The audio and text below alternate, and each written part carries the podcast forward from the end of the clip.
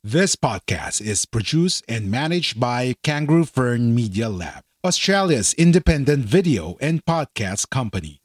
We do the podcasting hard bits so you don't have to. We make podcasts easy. Book a call at www.kangaroofern.com.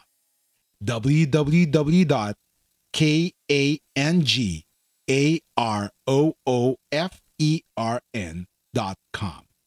Meron tayong ibang location ngayon. So, kaya po medyo marami tayong naririnig na sound. Wala po tayo sa ating home studio. We are filming in Singapore.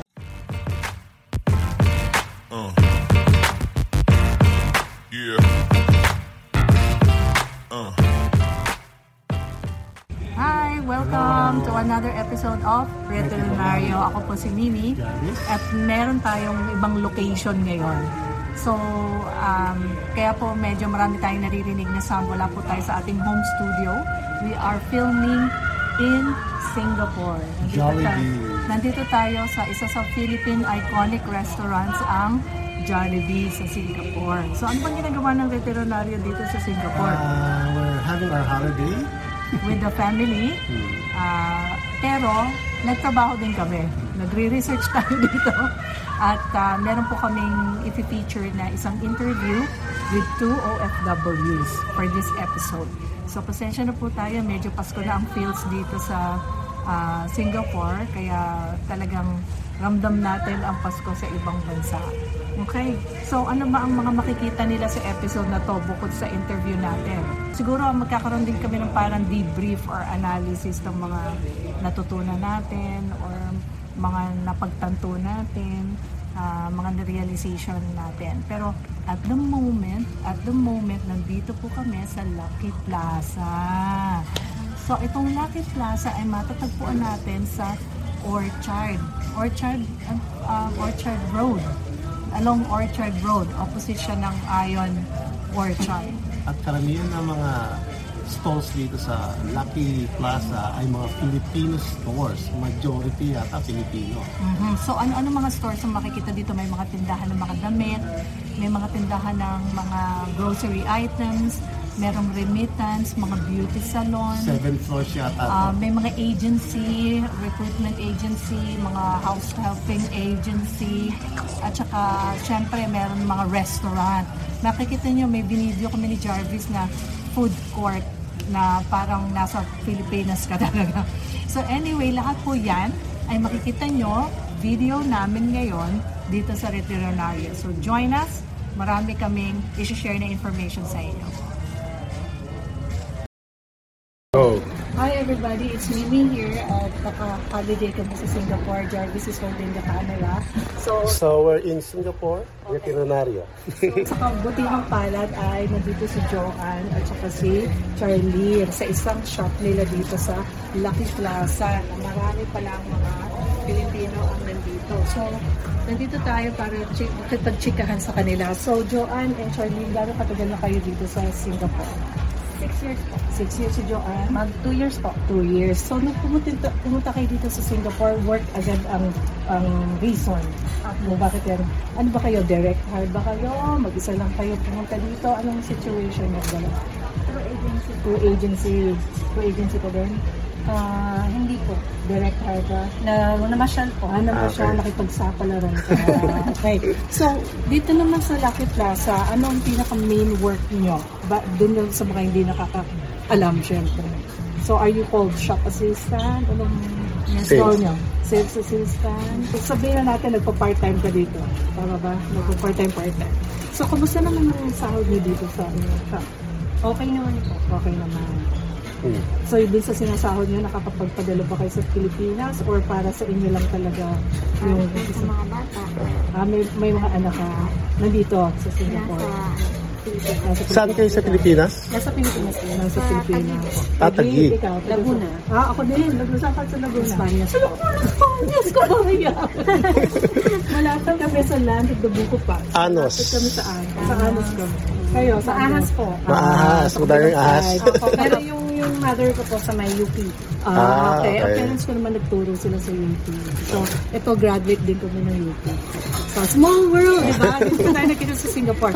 So, ano pa ba itatanong natin sa kanila? Actually, yung channel namin, ang nagpo-focus kami, parang literacy para sa mga tao, Pinoy basically, on how to budget, how to save, at how to invest. So, the first question, nakakapag-save ba kayo?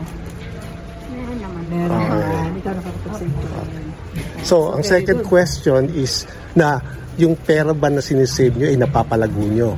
Halimbawa, nilalagay nyo ba sa savings account lang o nilalagay sa investment? Bumibili ba kayo ng properties or meron kayong business sa Pilipinas? Sa ngayon po, properties kasi wala pa po kaming bahay. Okay. So, pag-iipunan mo para magka-property ka. What about you, Charlie? Para saan yung pag-iipunan? Savings po, tsaka property din. So, ang isa sa pinopromote kasi namin, yung mga regular na mga tao, yung maski na maliit lang ang sweldo, magtataho o yung tindera, pwedeng maging milyonaryo basta alam lang kung anong gagawin. Ang tinuturo kasi namin yung consistent na magsisave, maski na 2,000 pesos lang per month. Pag yan ay lumaki, overtime, halimbawa, ilang taon ka na? 36 po. 36, ikaw? 40 na po. 40, okay. Habol pa rin. Pero yung mga kagaya mo, by the time yung mag-retire ka ng 65, maski na 2,000 lang iniipo mo per month, pwede ka maging milyonaryo. So yun yung inaano. Kaya lang ang problema, hindi alam ng mga Pinoy na regular kung paano gagawin. But anyway, mabalik tayo sa situation nila. Ano sa palagay nyo yung pinaka-challenge ng mga Pinoy na nagtatrabaho sa Singapore? Ano yung mga nakikita nyo? Mababait ba mga Singaporean? Or issue? Meron naman din po, kaya lang, syempre po, hindi po maiiwasan kasi yung mga talagang employer na salbahe. Pero in terms of yung mga crime rate dito kumpara sa Pilipinas, saan mas matahimik? Dito. Mas tahimik dito. Okay. Mas ano po dito? Hindi ba na magiging victims yung mga Pilipino ng mga illegal recruitment? Meron din po siguro, pero malihin po ang So, hindi po kagaya sa atin na talagang binabalita. Okay. So, dito kumbaga tahimik lang. Pag binalita ngayon, bukas wala na. Kayo ba, regular kayo nakaka-uwi ng Pilipinas? Every year? Ako na magto-2 years, hindi pa po. Hindi pa. Mula nung na-COVID. Nakauwi naman po ako. Okay. Hindi ba affected ang mga Filipino workers dito na nagka-COVID? Apektado po kasi karamihan po hindi po makauwi ng Pilipinas. Yung mga sahod nung panahon na nag-lockdown, kamusta naman yung situation? Tapos may support naman kayo from Philippine government dito sa Singapore. Nakasan mo lang ang boses. Ha? Nakasan mo masyado. Ay, hindi mo ba naririnig ang boses? So anyway, ikaw pa, paano pang tanong mo sa kanila? Isa sa mga inaano namin sa mga actually, taga Australia kami, New Zealand citizen kami, pero yung pinopromote namin, para to sa mga Pinoy na nasa Pilipinas at mga OFW. Kasi kalimitan ng mga OFW, kayod na ng kayod. Pero pagdating ng retirement, walang naipon. So yun yung isa sa parang gusto namin ma-break na culture na spending habit. Plus, ang nangyayari, isa pang kultura na gusto namin ma-break is yung masyadong nagdidepende tayo sa mga anak natin. Pag nag-retire tayo, ay may anak naman ako eh, so okay lang na wala akong savings ngayon kasi meron namang tutulong sa akin pag matanda na ako. So yun yung gusto namin ma-break. So sinasabi namin, habang mas bata pa, mas maganda mag-save na kayo. Pero ang problema kasi pag nag-save, pag nakikitang lumalaki yung pera, ginagastos din. Bumibili ng iPhone na bagong labas. So, nauubos din yung ano. So, dapat yung sinisave natin, ang focus natin, pag nag-retire tayo, meron tayong mahuhugot na pera. Okay. So, nangaral ka naman. Okay. At sila ay na-interview na. So, anyway, ano naman ang tip nyo dun sa mga Pinoys na gusto din magtrabaho sa ibang bansa, katulad naman sa Singapore? Anong mga nabibigay nyo sa kanila ng tips? Dapat po malakas yung loob. Kasi hindi po biro-biro yung nasa ibang bansa, lalo hindi po kasama yung pamilya. Pag nagkasakit po, wala po tayong kasama. Sarili lang talaga aasahan. Lagi lang pong manalangin. Lalo na wala pong pamilya dito. Tayo lang, sarili lang natin yung aasahan natin. Nung nagpunta ba kayo dito ay kailangan yung mangutang or whatever? Kasi Kami, nung nagpunta kami ng New Zealand, talagang madami kaming humihiningan ng tulong eh. Kasi hindi naman po maalwan yung buhay namin kasi namasukan po ako sa atin, sa Pilipinas. Talagang pinag-ipunan ko po kasi ako po ihiwalay sa asawa. Dalawa po ang anak ko. Kailangan ko pong buhayin sila. Kaya naglakas loob ko akong mag-ipon na single mother ka. Ilang taon na yung mga anak mo? 16 at saka 14. Okay. So, pwede nyo ba madala ang pamilya nyo dito sa Singapore? Pwede po. Pwede. So, at least naman, mayroong pag-asa dito. So, I think yun na lang muna yung itatanong natin kasi nabala na natin. So, thank you sa inyo at kukunin ko yung ulit yung details nyo. Baka gusto nyo magpa-shoutout para doon sa episode na to. Either next week or the following week. Okay, abangan nyo. Okay, hanggang dito lang po. Bye from Singapore. Bye-bye. Bye. Okay, so We're back. We're back to reality. We're back to our HQ or headquarters. So, tapos na ang ating Singapore holiday. And sana nagustuhan nila ng ating mga viewers, listeners, yung mga interviews natin at saka yung konting mga footages na nakuha natin on the day. Pagod ka ba? Napagod. Pagod pero masarap, masaya dahil kasama po namin ang aming mga anak na minsan-minsan lang naman mangyari yon. So medyo hindi pa rin kami totally settle down from the trip. Dahil bukod po sa Singapore ay nagpunta rin tayo ng Malaysia. Pero ngayon, nandito na tayo sa tail end ng episode na to. Siguro pwede na natin pag-usapan yung key takeaways o yung ilan sa mga namuni-muni natin dahil sa interaction natin sa mga Pilipino doon. So yung video na pinakita natin kanina, dalawa lang to sa mga in-interview natin na mayroong video footage. Pero meron pa tayong ibang na-interview na hindi na natin kinuha na ng video. Oh, so ano ang mga key takeaways natin? Ano masishare natin sa kanila? So ito pong key takeaways namin, mga na-realize namin ni Jarvis. So number one, madami po tayong mga kababayan na pinipiling magtrabaho sa ibang bansa para makatulong sa pamilya, para magkaroon ng magandang kinabukasan. So, ibig sabihin, this is something that is not new. Pero iba rin yung nakita natin sa dalawang mata natin at nakasalamuhan natin sila at sa paggagala natin na witness natin na kahit nga hindi Pinoy, kilala na rin yung mga Pinoy. Parang ibig sabihin, marami talaga sila. So, really, hats off sa inyo ng mga nagtatrabaho sa iba't ibang bansa dahil marami kayo talagang sakripisyo na ginagawa sa araw-araw. Especially, hindi nila kasama yung kanilang mga pamilya. So, number two, na takeaway namin, yung mga kalimitan na nababanggit nila na investment nila, bakit sila nag-abroad, para magkaroon silang pambayad sa lupa, para makabili ng bahay, para meron silang matirhan o magkaroon sila ng pag-aari, yung property na matuturing nilang kanila. So, siyempre, lahat naman tayo, ganun eh. Tayo rin naman, di ba? Gusto natin magkaroon tayo ng sariling bahay at lupa. So, ang kalimitan na kanilang alam na investment ay lupa lang at property. Hindi nila alam yung stock investing at yung UITF na tinatawag o Unit Investment Trust Fund o yung minsan sa mutual fund, hindi din nila alam yun. Or yung iba, naririnig nila, pero hindi pa rin sila sure kung ano yun. Okay. So, ibig sabihin, depende siguro kung ano yung interest din nila. So, kaya at priority nila sa buhay. Isa sa mga objective ng Retironaryo na ginawa natin ay hindi lang property investing yung tinuturo, kundi yung mga maliliit na investment. Iba pang type ng pamamaraan. Stock investing at UITF, hindi mo kailangan ng malaking puhunan dyan. Unlike sa property investing, kailangan mo ng malaki talaga.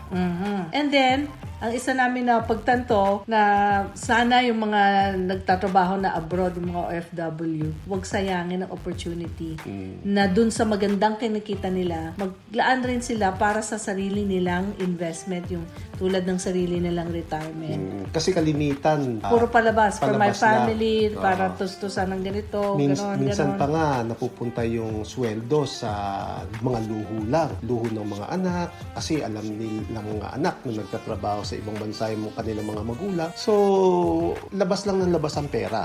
So hopefully dun sa mga may natatabi na extra, consider natin kung saan pa natin pwedeng ilagay yung mga ipon natin. Especially ngayong Pasko, hindi ko alam kung may 13-month pay sa Singapore. Hindi natin natanong eh.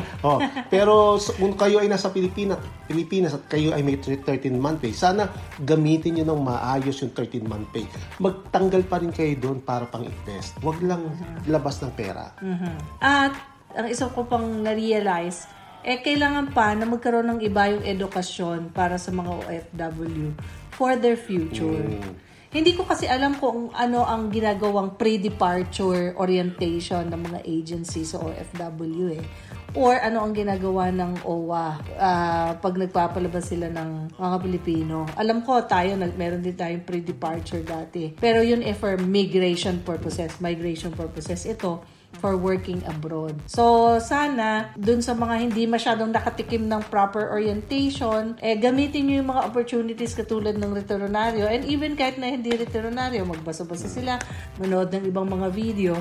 Educate nyo rin po yung inyong sarili. So, wag para kayo, may options kayo, wag nyong ilimit yung sarili. So, wag kayo sanang masama dun sa statistics na yung mga nag-OFW ng napakatagal pag-uwi ng Pilipinas, wala pa rin naipon. So, wag nyong sayangin yung opportunity na kayo ay kumikita ngayon ng medyo malaki, napagandaan nyo ang inyong retirement. At saka medyo nakakasyak nga nung nagpunta tayo sa Malaysia at saka sa Singapore sa dami ng mga Pilipino. Kasi dito sa lugar natin sa Australia although may mga mangilang mga Pilipino, iba pa rin yung mas marami kang nakikita at naririnig. Parang na-alert yung senses natin pag nakakarinig tayo ng mga boses ng mga kababayan natin. So basically yun ang mga mga natutunan. Pero marami pa siguro kaming ibang natutunan na hindi lang namin na isama dito ngayon dahil nga sa tayo obviously masyadong marami tayong na-experience. Mahirap pong i-encapsulate or mahirap i-summarize lahat ng experience niya. But it was a good learning experience for us. Meron kaming namimit na 2 years pa lang, 3 years pa lang. Meron pa ako na interview, 3 months pa lang. So talagang bagong-bago at sabi niya, mahirap pala ma'am, mahirap pala malayo sa pamilya, mahirap pala maging OFW. Yun ang talagang nagsisimula pa lang na dapat agapan para maging sulit yung pagsasakripisyo niya. Pero isa kasi ding problema, medyo malaki din ang gasto siguro sa pagpunta nila sa Singapore. Palagay ko magbabayad muna yun ng mga utang nila. Placement fee, siyempre baka naibenta na rin yung kanilang mga kalabaw at mga ari-arian na kailangan nila sigurong tubusin din. Pero nag-search tayo kanina, magkano ba yung average income ng isang sales assistant? Nasa $2,000 per month. Pero ngayon ay medyo malaki yun. Yun nga, sinasabi natin na medyo maganda yung opportunity na to na kayo ay magsimula na mag-ipon para sa inyong retirement. Okay. So, kung kayo po ay naiintriga pa at may mga tanong pa kayo sa amin about our trip to Singapore, message nyo lang kami. And obviously, if you have any more topics you want us to cover, sabihin nyo lang sa amin at magre-research kami at magpe-prepare kami para dyan. Pero, gusto ko nang mag-shoutout. Okay, this is my most exciting part. Shoutout muna tayo kay Cyril Austria at kay Jai Resurrection. Sila po ay mga na-meet namin sa hotel namin. Sila po ay mga receptionist na mga pagkamagaganda at pagkamabait. Si Cyril, pinapag-greet niya si Charlene, si Calianta, and si Trisha Nicole and Ayashi from Los Baños. Biro nyo, doon ko pa na-meet si Cyril kababayan ko yun dahil Los Baños din. Taga Los Baños, Laguna din po ako. So, very, very, sa akin yun. Si Cyril daw? Yung na-meet natin na si Charlene. Si Charlene. So, thank you, Charlene, for the interview. And also, Joanne Casanova. Thank you din sa opportunity na binigay nyo sa amin. Pinipag-greet naman niya si Prisca Lorraine Casanova and Julita Carza of Taguig. So, hi sa mga taga-Taguig. Thank you po sa binigay nyo sa aming opportunity for Retironaryo. And of course, may mga bago na naman tayong subscribers. Thank you so much po. Sana po yung pag-subscribe ninyo, tulungan nyo kami na palaganapin yung Retironaryo sa mga kaibigan nyo, sa mga kapitbahay nyo, sa mga kapwa nyo, OFW, kung kayo ay OFW, para meron din silang matutunan sa ating episode. So, si RJ Verd Dimple or Dimple, hi to you. Kay Sara Galia, kay Jen, kay Marvs, kay Micah, kay Jehana Amerol, Freddy Ross Riza. Hello. At saka si Jai, na na-meet natin sa hotel, nag-subscribe na rin siya. So, hi Jai! Sana ay huwag mo kaming makalimutan. Hindi ka na namin nasabihan ng goodbye si Cyril na lang kasi nakalib ka daw nung umalis kami sa Singapore. So, hopefully, we can continue our conversation here through Retironaryo FB and YouTube channel. Kayo dalawa ni Cyril, makinig kayo sa mga episodes natin. Okay. Okay. So, abangan nyo po ang aming susunod na episode. Although, hindi na po yun tungkol sa Singapore at hindi na po yun tungkol sa Malaysia, ay marami pa rin kayo matututunan sa amin. So, hanggang dito na lang po si Mimi Jarvis, nagsasabing sama-sama tayong maging Retironaryo. Hanggang sa muli. Bye! Bye-bye.